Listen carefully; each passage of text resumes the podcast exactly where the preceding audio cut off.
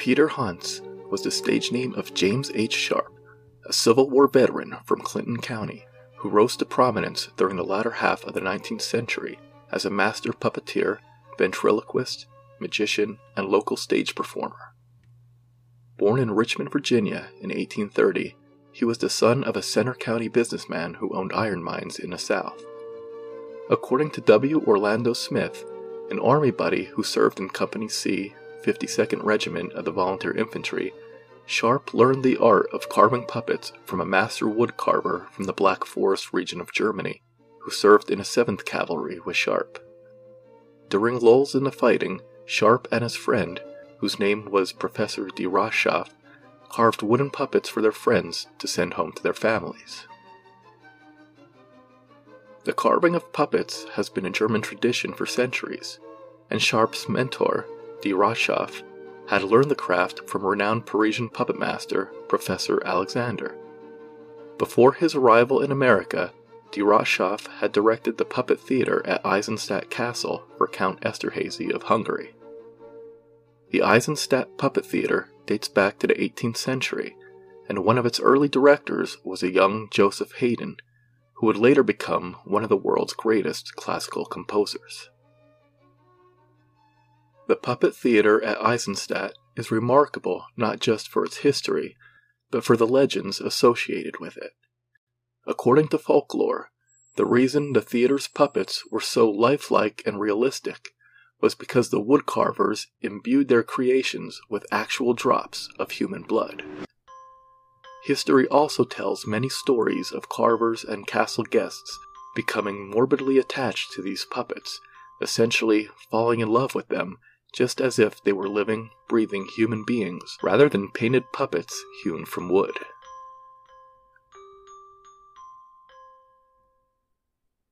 As a young soldier, Sharp listened to these tales told by his mentor with fascination.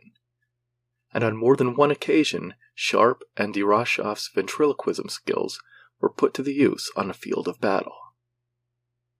During the Battle of Chantilly, the puppet masters threw their voices below the window of a Confederate general's headquarters, announcing that Union troops would be arriving in five minutes. The Confederate general, fearing capture, ordered his men to retreat on horseback. By the time the general discovered that it had been a hoax, it was too late to return to headquarters. It was now under Union control. The dynamic duo of Sharp and de Rotschkoff pulled off a similar stunt during the Battle of Seven Pines, and while these incidents never made it into regimental reports, they were vouched for by Captain Barker of the 7th Cavalry. After his military career ended, Sharp purchased a black hearse like wagon and traveled the countryside with his puppets. His act was an immediate hit. Sharp incorporated magic tricks into his act, and adopted the stage name of Peter Hauntz, which was a supernatural take on Peter Hans, a stock character in German puppet shows.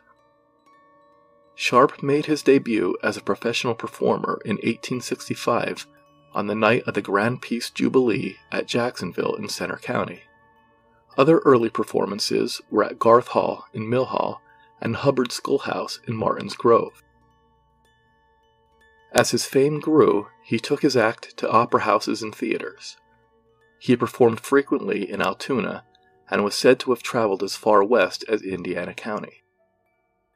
For a brief time, he also traveled with Walter L. Main's circus. Sharp's performances centered on three main characters Peter Hauntz, Julianne, and Herodia. Peter was a tall, ornery, Abe Lincoln like puppet and Julianne was his long suffering wife. And then there's Herodia. Herodia, who soon became Sharp's star attraction, was a 10 year old orphan who had run away from her cruel stepmother in Clearfield County and hid herself in a puppet master's wagon one night in 1873 while Sharp was performing his act in Beech Creek. Sharp discovered the young girl hiding in his wagon the following morning and she so impressed him with her singing and dancing that he made her a part of his act.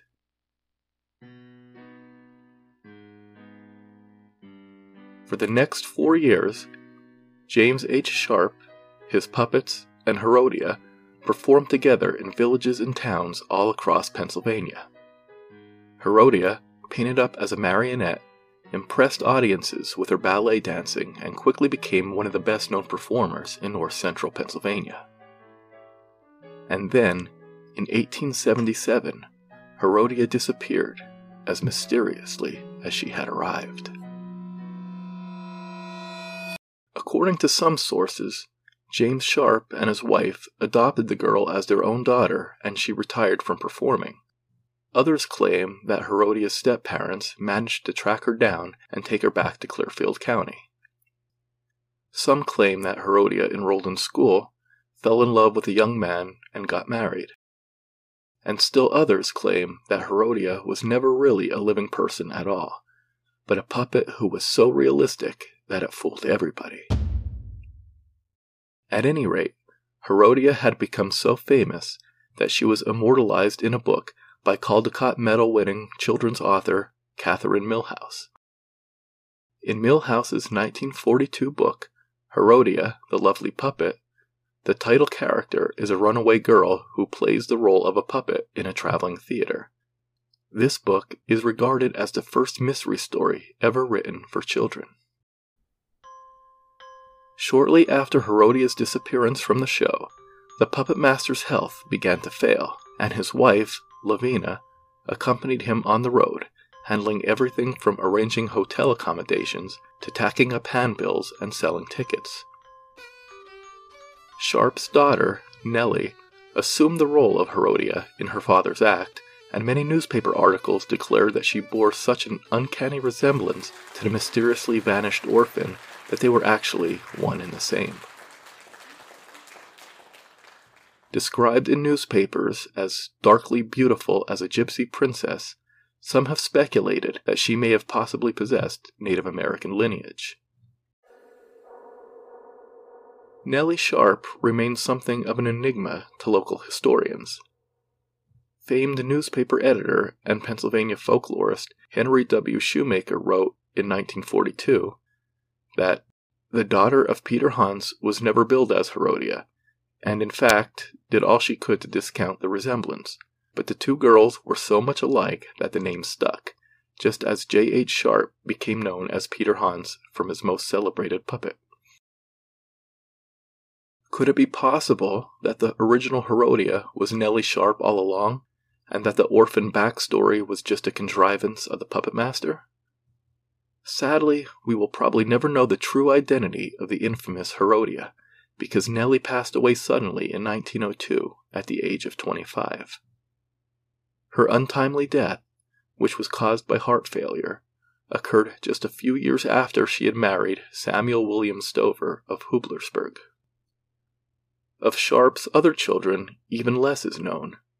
An elderly resident of Blair County, who was close to the Sharp family, told the Altoona Tribune in 1943 if I remember rightly, he had four or five girls and a fine boy, Charles. The girls were Alice, Mrs. Thomas Porter, whose children live in a neighborhood of Lock Haven in Jersey Shore. And then there was Emma, Sadie, Maggie, Lavina, or Vina, and a lovely dark Nellie, who was Mrs. Sam Stover. It seems that every facet of James Sharp's life is shrouded in mystery and this mysteriousness is what turned him into a folk hero in Clinton, Centre, Clearfield, and surrounding counties in the mid 20th century, when there was a sudden resurgence in the puppet master's popularity following the publication of Katherine Milhous's novel.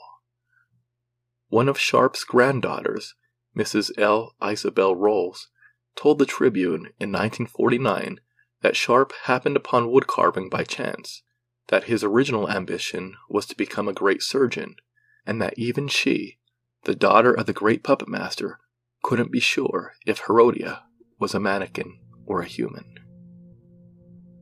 When his father died in Virginia, while looking after his iron mines there, grandfather was a young man attending medical school in the north. The widow lost everything, and young Sharp had to quit college. Sharp knew the human form and its balance so well that he could carve out puppets that were mistaken for living persons. With him, it was only a hair's breadth between the living and a dead. Possibly none of his performers, not even the famed Herodia, were living creatures, only examples of his superb sculpture and painting. To relieve his moodiness, he carved doll babies for his army buddies and sent them home to their children, and upset and mystified his tent mates with his ventriloquism. This voice throwing gift and his lung music he learned from colored folks working in the iron mines of Virginia. They stood in fascinated awe of him because of his resemblance to the emancipator, Abraham Lincoln. At around 4 o'clock on the afternoon of August 15, 1908, James Sharp was on his way to visit a relative in Lock Haven.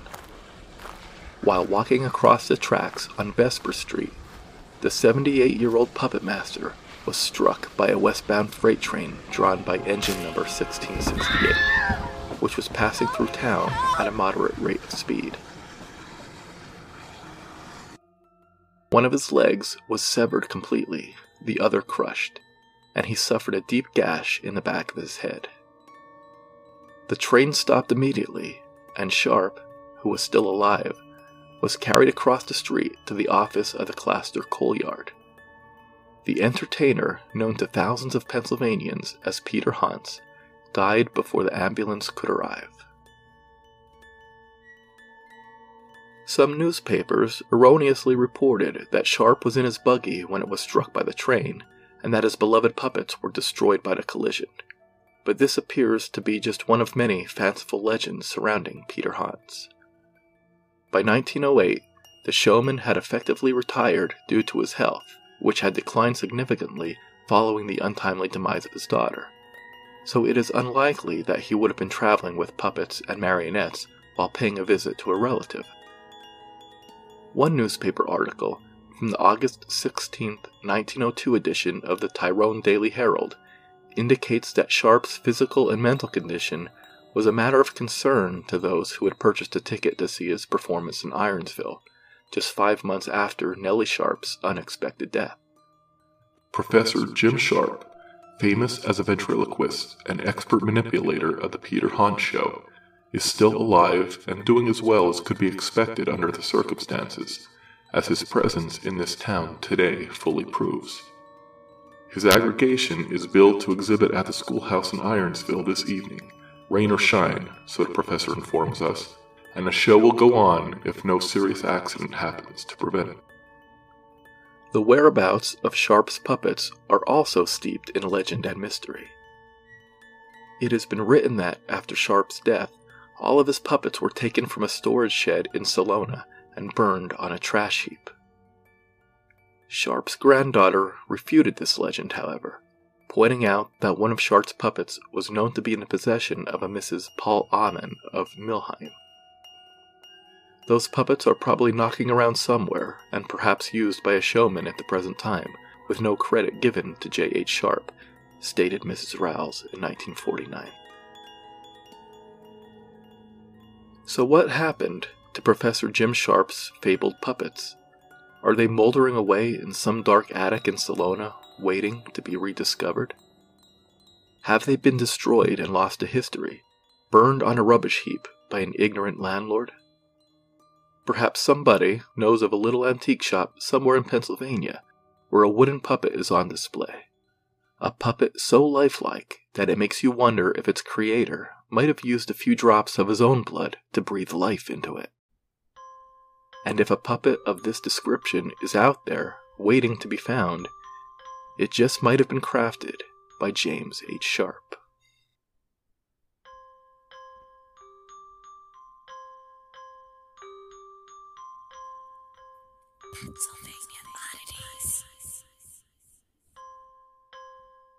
If you enjoyed this podcast, look for my latest book, Pennsylvania Oddities, Volume 2 available at Amazon, Barnes & Noble, and Walmart.com, or through the Sunbury Press website at www.sunburypressstore.com. The Pennsylvania Oddities podcast is written, produced, and narrated by Marlon Bressi. Theme music composed by Marlon Bressi. Sound effects courtesy of freesound.org. Find the Pennsylvania Oddities podcast on Spotify, Google Podcasts, Anchor, Breaker, Overcast, Apple Podcasts, iHeartRadio, and anywhere else you find your favorite programs. New episodes on the 1st and 15th of every month. Bye bye.